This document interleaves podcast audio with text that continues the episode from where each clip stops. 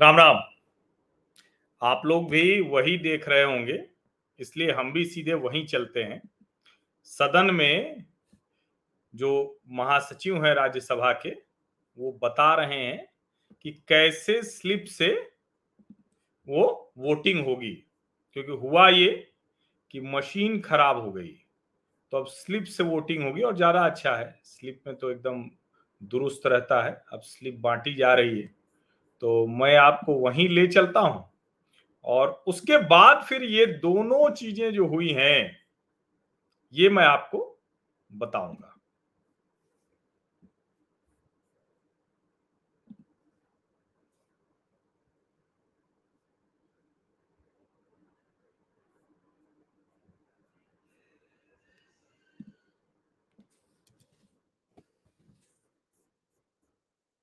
Audio भी दे ही देता हूं।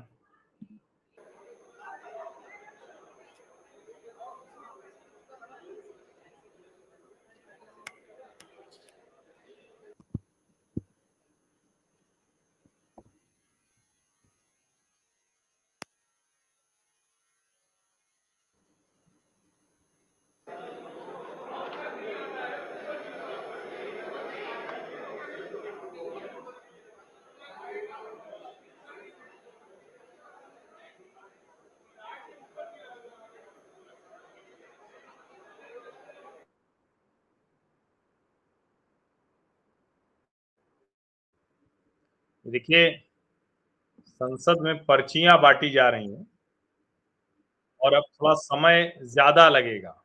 देखिए, सारे लोग ये पर्चियां भर रहे हैं, समय जो है ज्यादा लगेगा, लेकिन निश्चित तौर पर समय भले ज्यादा लगे, लेकिन ये भी तय है कि अब बहुत साफ साफ सारे वोट वो दिखेंगे, क्योंकि पर्चियां सारी आएंगी, फिर गिनी जाएंगी,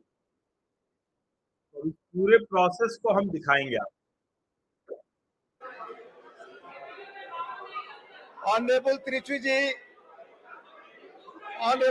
जी, please be at your seat, please please please please please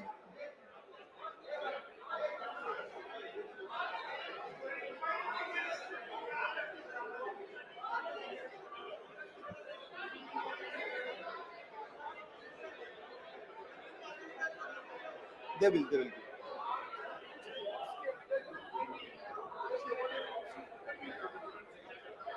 please be at your seats।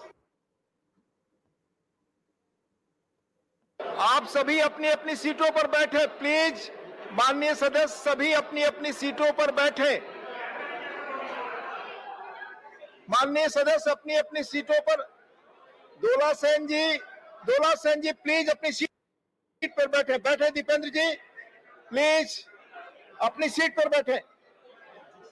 Sasmit ji अपनी सीट पर, प्लीज माननीय सदस्यगण अपनी सीट पर। दीपेंद्र हुड्डा जी प्लीज अपनी सीट पर बैठिए, ठीक, अपनी सीट पर बैठिए, प्लीज प्लीज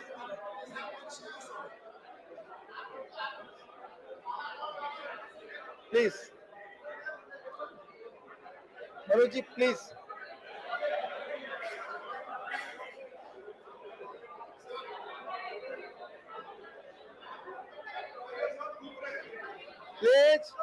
माननीय सदस्य अपनी अपनी सीट पर बैठे, प्लीज। राजीव माननीय शक्ति सिंह जी अपनी सीट पर, अपनी सीट पर जाए, प्लीज।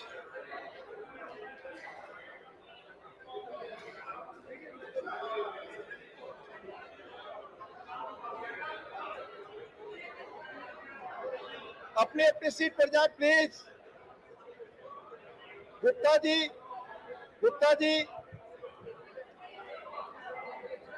इस तरह खड़े होकर बैठ जाइए प्लीज। सभी माननीय सदस्य बैठ जाइए। संजय जी प्लीज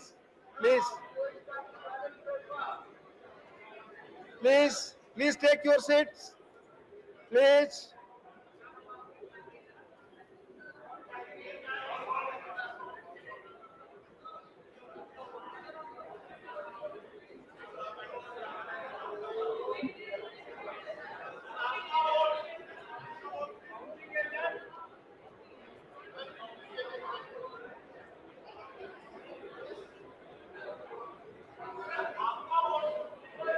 प्लीज सदन में शांति रखें प्लीज।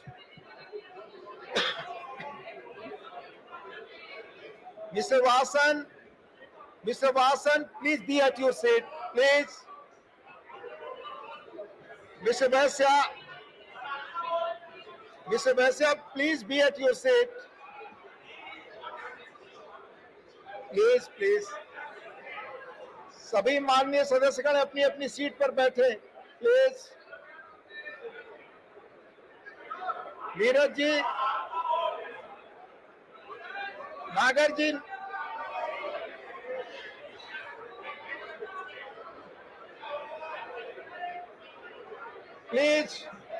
अपनी अपनी सीट पर बैठे, अपनी सीट पर जाइए प्लीज, अपनी सीट पर जाइए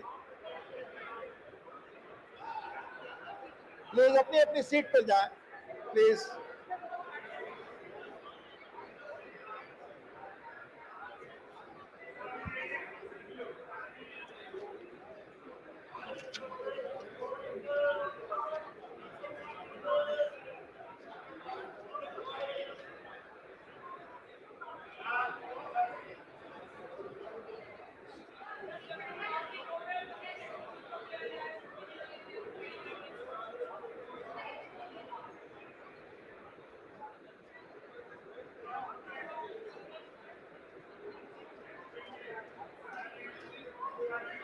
प्लीज नीरज जी अपनी सीट पे।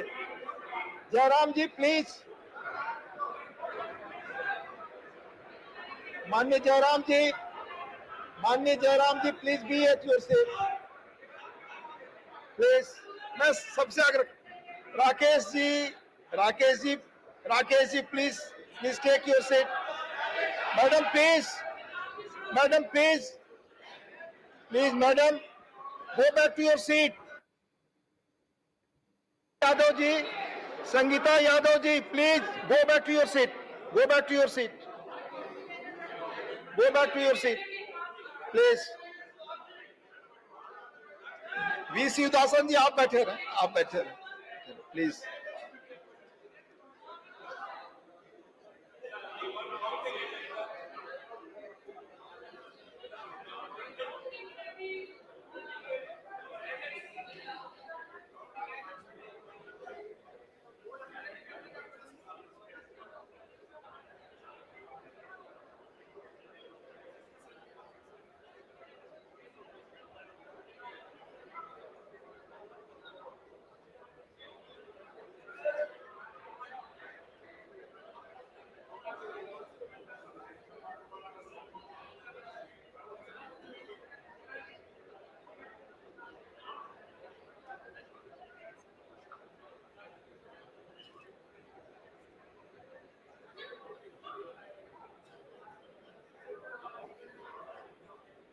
Gupta ji, please be at your seat. No, it's not proper. Betty.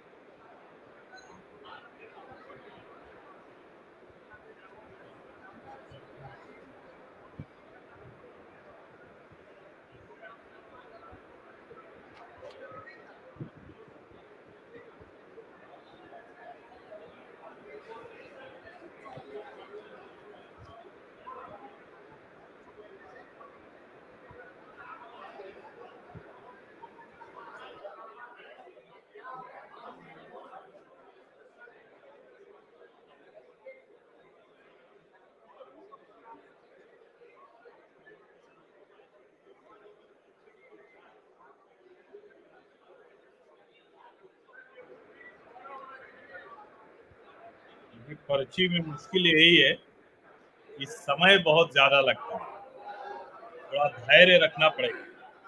लेकिन इस वोटिंग के तुरंत बाद, जैसे ही वोटिंग खत्म होगी तुरंत बाद मैं लाइव करूँगा।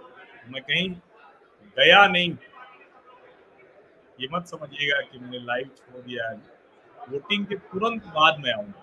माननीय सदस्यगण कृपया शांति बनाए रखें। Please keep silence. कृपया शांति बनाए रखें।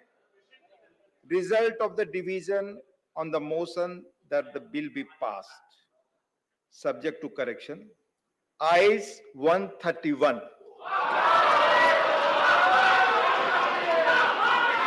Notes 102.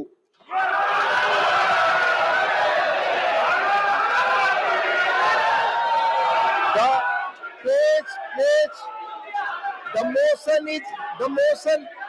motion is adopted and the bill is passed. Lobby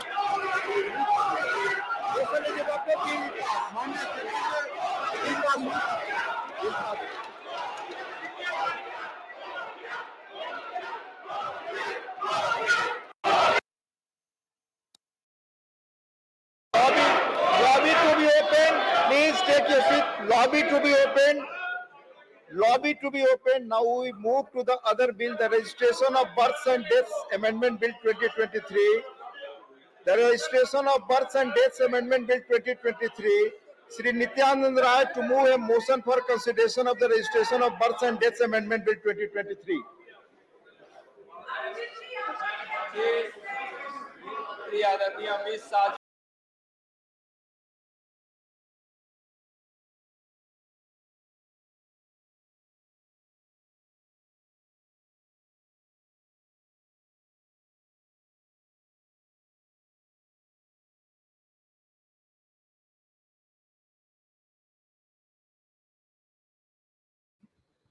Delhi का कानून बन गया, सेवा का कानून। और जाहिर है कि अभी जो प्रक्रिया होगी, जो भी कानूनी प्रक्रियाएं होंगी वो सब पूरी की जाएंगी। लेकिन कानून तो अब बन गया, अब इस कानून को कोई रोक नहीं सकता, क्योंकि सदन ने इसको पारित कर दिया। और ये 131 102 से पारित हुआ है, यानी दिल्ली के इस सेवा बिल पर 131 लोगों ने पक्ष में मतदान किया है, 131 लोगों ने, और 102 लोगों ने उसके विपक्ष में मतदान किया है। इसका सीधा सा मतलब हुआ कि जो कानून कहा जा रहा था कि क्या कुछ मुश्किल होने वाली है, क्या मुश्किल हो जाएगी क्या, फिलहाल ऐसा कुछ भी नहीं हुआ और ये पास हो गया। अब राज्यसभा में अमित शाह ने बहुत से मुद्दों पर बात की, लेकिन जो सबसे महत्वपूर्ण है, क्या अमित शाह ने जो आज इस बिल के हवाले से जो जो किया है, क्या वो अभी कल से जब अविश्वास प्रस्ताव पर चर्चा होगी तो वो और जबरदस्त तरीके से दिखेगा। मैं ऐसा क्यों कह रहा हूं, इसको जरा सुनिए। आज सिर्फ केजरीवाल के नहीं, उन्होंने पूरी तरह से जो केजरीवाल की राजनीति थी उसको खत्म की है। सिर्फ इतना नहीं हुआ है, उन्होंने विपक्षी दलों की जो मणिपुर पर राजनीति थी उसको भी ध्वस्त कर दिया। विपक्षी दलों की जो राजनीति थी वो भी पूरी तरह से ध्वस्त कर दी। क्या राजनीति थी? विपक्षी दल बार बार कह रहे थे कि दरअसल सरकार चर्चा से भाग रही है, दरअसल सरकार मणिपुर पर चर्चा के लिए तैयार नहीं है। और बार बार यह आरोप लगाया जा रहा था कि ये नियम का हवाला वगैरह तो बिल्कुल अलग बात है, इससे क्या फर्क पड़ता है। लेकिन अमित शाह ने आज विपक्ष की उस राजनीति को, और सचमुच मणिपुर के मसले पर तो गंदी राजनीति है, वो राजनीति कैसे गंदी है इसको समझने के लिए पहले अमित शाह को ही सुन लेते हैं। अमित शाह ने बोलते हुए बहुत सी बातें कही, लेकिन एक जरूरी बात जब वो कह रहे थे तो उन्होंने चुनौती देते हुए कहा कि अभी मल्लिकार्जुन खड़गे जी तय करें, कहें तो 11 तारीख को सदन में चर्चा हम कराएंगे। एक दिन 8, 9, 10 वो तो मंगल बुध बृहस्पति और 11 तारीख को आखिरी दिन हो जाएगा, तो उस दिन चर्चा कराई जा सकती है। पहले सुन लीजिए अमित शाह ने क्या कहा, उसके बाद फिर आगे की बात करते हैं।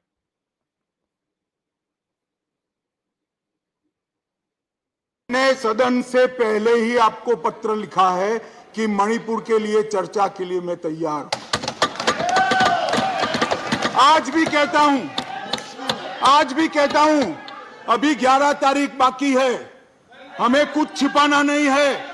छुपाना आपको है जो चर्चा होने नहीं देते हो, आपको छुपाना है। और मैं कहता हूं मान्यवर, 11 तारीख को चर्चा खड़गे जी कह दे, मैं कहता हूं इसी तरह से सुन नहीं पाएंगे मान्यवर, नहीं सुन पाएंगे। ये इसका छोटा हिस्सा मैंने कट किया, इसके आगे वो बहुत विस्तार से जो बात कहते हैं वो जरा सुनिए और इसको लोगों को भी बताइए।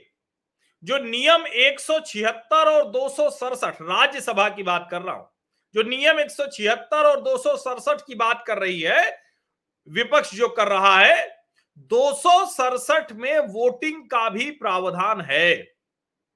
सवाल ये कि क्या वोटिंग का प्रावधान 11 तारीख को भी जरूरी है। और अमित शाह ने एक बड़ी अच्छी बात कही और मुझे लगता है कि सचमुच सभी सांसदों को, जनप्रतिनिधियों को अमित शाह से यह सीखना चाहिए। नरेंद्र मोदी और अमित शाह राजनीति कर रहे हैं तो इतने घुटे हुए, इतने जबरदस्त तरीके के जो नेता हैं, उनके बीच में भी अगर वो अपनी राजनीति चला ले जा रहे हैं तो यकीन मानिए इसका मतलब कि उन्होंने जो राजनीति है उसको बहुत अच्छे से समझा है। राजनीति समझने का मतलब क्या है? राजनीति समझने का मतलब इतना भर नहीं है कि आपने सिर्फ और सिर्फ किसी को चुनाव हरा दिया, किसी को चुनाव जिता दिया। दरअसल ये वो भी है कि कैसे सदन की कार्रवाई चलती है, सदन के नियम कौन से होते हैं, उन नियमों के तहत कौन लोग कैसे व्यवहार करते हैं, उन नियमों के तहत वोटिंग का क्या अधिकार होता है, इस सब की जानकारी आपको होनी चाहिए। अगर उसकी जानकारी होगी तो शायद आप उसी तरह से व्यवहार कर पाएंगे उस आत्मविश्वास के साथ जो अमित शाह करते हुए दिखे। अब दिल्ली का जो ये the government of national capital territory of Delhi amendment bill 2023, ये तो पास हो ही गया राज्यसभा में 131 वोट से, 131 पक्ष में चले गए। और राहुल गांधी के सदन में आने के साथ ही ये विपक्ष को एक बड़ी हार मिली है। भले ही राहुल गांधी लोकसभा में थे, ये राज्यसभा में हुआ, लेकिन ये महत्वपूर्ण था। लोकसभा में तो पहले ही विपक्षी गठजोड़ हार चुका था, हार गया है, आज राज्यसभा में भी हार गया, क्योंकि लोकसभा में तो जनता ने पहले से ही नरेंद्र मोदी को प्रचंड बहुमत देकर रखा है। अब आज जो जो हुआ उसको सुनिए।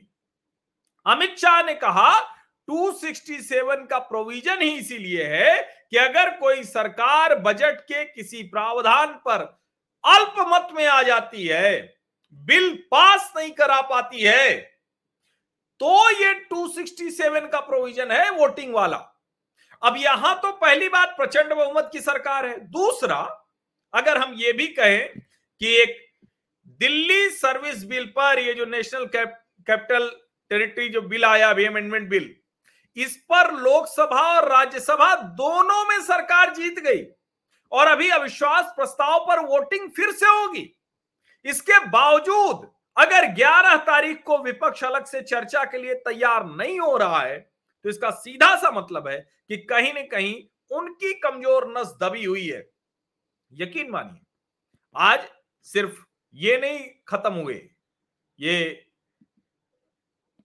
जो अरविंद केजरीवाल की राजनीति, आज अरविंद केजरीवाल सरकार के अधिकारों के साथ साथ मणिपुर पर विपक्ष की राजनीति भी अमित शाह ने खत्म कर दी है।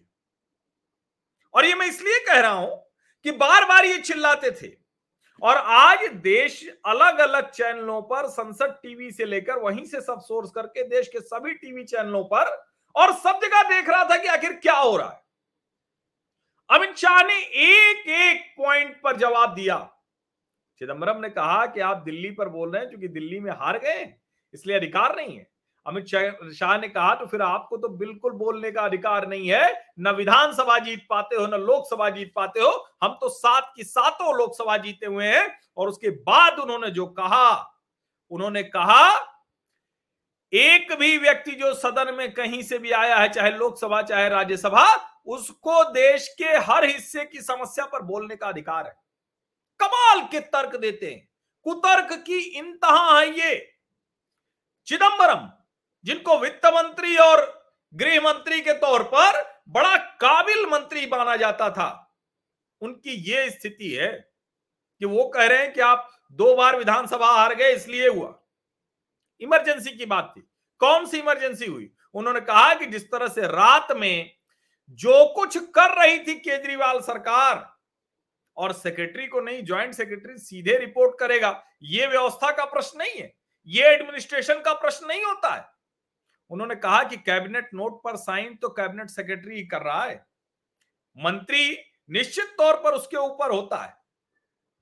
उन्होंने हर उस सवाल का जवाब दिया जिसको विपक्ष ने चर्चा के दौरान उठाया और एक बेहद गंभीर मामला आया। स्टैंडिंग कमेटी को भेजने के एक प्रस्ताव पर जो राघव चड्ढा द्वारा मूव किया गया है, जिसकी जांच हरिवंश जी ने कहा कराएंगे। 4 या 5 सांसदों के गलत नाम दिए गए, उन्होंने हस्ताक्षर ही नहीं किया लेकिन फिर भी उनका नाम उसमें शामिल कर दिया गया। अब जाहिर है उसकी जांच होगी तो समझ में आएगा और मुझे लगता है कि ये तो प्रिविलेज का मामला हो जाएगा। राघव चड्ढा के लिए बड़ी मुसीबत होगी और मुझे लगता है कि मुसीबत अगर हो, गलत किया है तो वो मुसीबत होनी ही चाहिए। आप जरा सोच कर देखिए, इतना हंगामा, इतना हल्ला, इतनी चीजें करने के बाद आपके पास न राज्यसभा में है न लोकसभा में है। अभी 24 में चुनाव होने जा रहा है लेकिन उसके बावजूद तमाशा इसलिए ऐसे लग रहा था कि जैसे पूरा सब कुछ संविधान की धज्जियां उड़ा दी जा रही। और सवाल यहां यह भी है कि अगर हम इसे मान भी लें तो क्या लोकसभा और राज्यसभा के सदस्यों की संख्या वो नहीं मानी जाएगी? और बार बार ये कहा जा रहा है कि सदन सर्वोच्च न्यायालय से ऊपर नहीं है। अभी तक जो सदन इस देश में संवैधानिक ढांचे में हर चीज में सबसे ऊपर है, जनप्रतिनिधियों का वो एक कहें कि कानून बनाने के लिए तो वही जगह है। और आप सोचिए, उसी सदन के सदस्य कह रहे हैं कि नहीं नहीं नहीं नहीं नहीं, हमें सर्वोच्च न्यायालय ने कहा है वही बात माननी चाहिए। दिल्ली के सर्विस बिल के मामले में क्या ये सदन की गरिमा को बढ़ाता है? क्या ये सदन की गरिमा को किसी भी तरह से आगे ले जाता है? और ये उच्च सदन के लोग ऐसा व्यवहार कर रहे हैं। आप जरा कल्पना कीजिए, वो उच्च सदन जिसके बारे में कहा जाता है कि भाई ये यहां बुद्धिमान लोग आते हैं, यहां वो लोग आते हैं जो चर्चा करेंगे, जो पढ़े लिखे ज्यादा योग्य, इसीलिए तो उच्च सदन कहा जाता है, इसीलिए पार्टियां अपने लोगों को यहां के लिए नामित करती हैं। इनको चुनाव में तो जाना नहीं होता है, चुनाव में तो जाना नहीं होता है। आप बताइए, उस उच्च सदन में सदन को ही सर्वोच्च न्यायालय के नीचे करने की कोशिश हो रही है। जो कोई सीजीआई भी नहीं करेगा, कोई जज भी नहीं करेगा। बार बार इस तरह से सामान्य चर्चा में कहा जा रहा है। सर्वोच्च न्यायालय का अपना स्थान है। सर्वोच्च न्यायालय अगर सदन भी कोई कानून बनाए और उसको ठीक से लागू नहीं करे, उसमें कोई गड़बड़ हो तो उसका पूरा अधिकार बनता है। आज अमित शाह ने सारे जितने जिसको कहते हैं ना कि विपक्ष के, हर उस सवाल की धज्जियां उड़ा कर रख दी। देशज में कहते हैं ना कि गर्दा उड़ा दिया। सचमुच बगले झांक रहे थे वो, और इसीलिए उन्होंने कहा कि खड़गे जी दोबारा कहेंगे। और अब इसको तो आप फिर से समझिए ना, फिर से दोहरा दे रहा हूं। 267 के तहत वोटिंग होती है। अब सवाल ये कि जब सरकार पूर्ण बहुमत में है, राज्यसभा में भी सरकार बिल पारित करा ले रही है और लगातार बिल पारित हो रहे हैं, उन्होंने कहा कि हम लगातार बिल पारित करा रहे हैं, तो आप 267 किस लिए कर रहे हैं? 267 की, और उन्होंने ये भी कहा कि जितनी देर चाहेंगे उतनी देर चर्चा होगी। 176 में 2.5 घंटे है, लेकिन उन्होंने ये भी कहा कि जितनी देर चाहोगे उतनी देर चर्चा कराएंगे। अमित शाह ने पहले भी ये बात कही थी, मुझे ध्यान में है, सदन के भीतर कही थी, आज फिर से कही। क्या देश की जनता को ये सब दिख नहीं रहा है? और अगर इतना ही मणिपुर पर इनकी संवेदनशीलता होती, जो मैं पहले दिन से कह रहा हूं, तब तो ये पीछे हटते ही नहीं। तब तो कहते भाई सबसे पहले हम चर्चा कर लेते हैं, चाहे 176 में करो, चाहे 267 में करो, और जब एक बार हो जाएगा तो उसके बाद हमको लगेगा कि नहीं हुआ ठीक से तो फिर लड़ेंगे आपसे। कोई ऐसा तो है नहीं कि उसके बाद लड़ नहीं सकते, सरकार कुछ कर नहीं सकती। अब जो लोग भी इसे अदालत बनाम सदन कर रहे हैं, वो दरअसल देश के संविधान के खिलाफ हैं, देश के लोकतंत्र के खिलाफ हैं। यही लोग हैं जो असल फासीवादी हैं, यही लोग हैं जिनके चरित्र को देश की जनता के सामने रखना चाहिए। देश की जनता को इनका चरित्र देख लेना चाहिए, इनका चेहरा पहचान लेना चाहिए। ये जो राजनीतिक दल के लोग आज एक संवैधानिक व्यवस्था को, संविधान प्रदत्त अधिकार को, जो सदन सर्वोच्च है, उसको कमतर बताने की कोशिश कर रहे हैं। और कमाल की बात यह है कि जिस तरह से जो जिसको कहते हैं ना कि अब सारी चीजें हो गई, अब इसके बाद देखिए क्या होता है, क्या बयान आता है इन नेताओं का। अब ये सुधरेंगे, अब ये सदन से पारित इस बिल के बाद मानेंगे, या इनके पास कोई और बात है कहने को? ये तो देश जानना चाहेगा ना कि भाई अब अगर सदन ने पारित कर दिया तो फिर बताइए। अब देखिए, अरविंद केजरीवाल ने 5 घंटे पहले ट्वीट किया है, I will address on the black bill today immediately after Rajya Sabha डिबेटेंट्स। आप जरा मुझे बताइए, ब्लैक बिल कैसे हो सकता है? कैसे हो सकता है बताइए? हालत ये थी कि दिल्ली ट्रांसफर पोस्टिंग बिल पर मनमोहन सिंह जी भी आए थे। 82 वर्ष के शरद पवार जी है, ठीक है, लेकिन मनमोहन सिंह जी उनको भी व्हील चेयर पर लेकर आ गए। सोचिए जरा, उनकी शक्ल देख के लग रहा था कितना, मतलब अच्छा नहीं लग रहा था। ठीक है, वोट डालने पहुंचे हैं, कह सकते हैं कि भाई ये सदन की परंपरा, सर्वोच्च परंपरा, लेकिन सचमुच मेरे ख्याल से 90 साल के आसपास हो गए हैं डॉक्टर मनमोहन सिंह। सोचिए जरा, उनको भी सदन में लेके आना पड़ा। अब जाहिर है बहुत सरकार भी तैयारी से थी, इसलिए जगदीप धनखड़ जी ने जब कार्रवाई होने लगी, देखिए 1932 में जन्मे हैं, 26 सितंबर 1932, 90 साल के हो गए मनमोहन सिंह जी।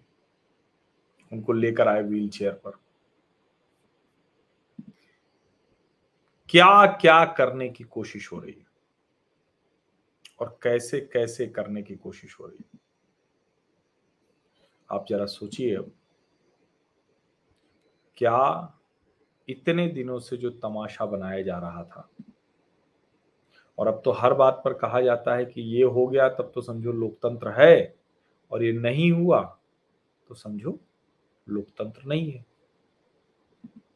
विचित्र है ना।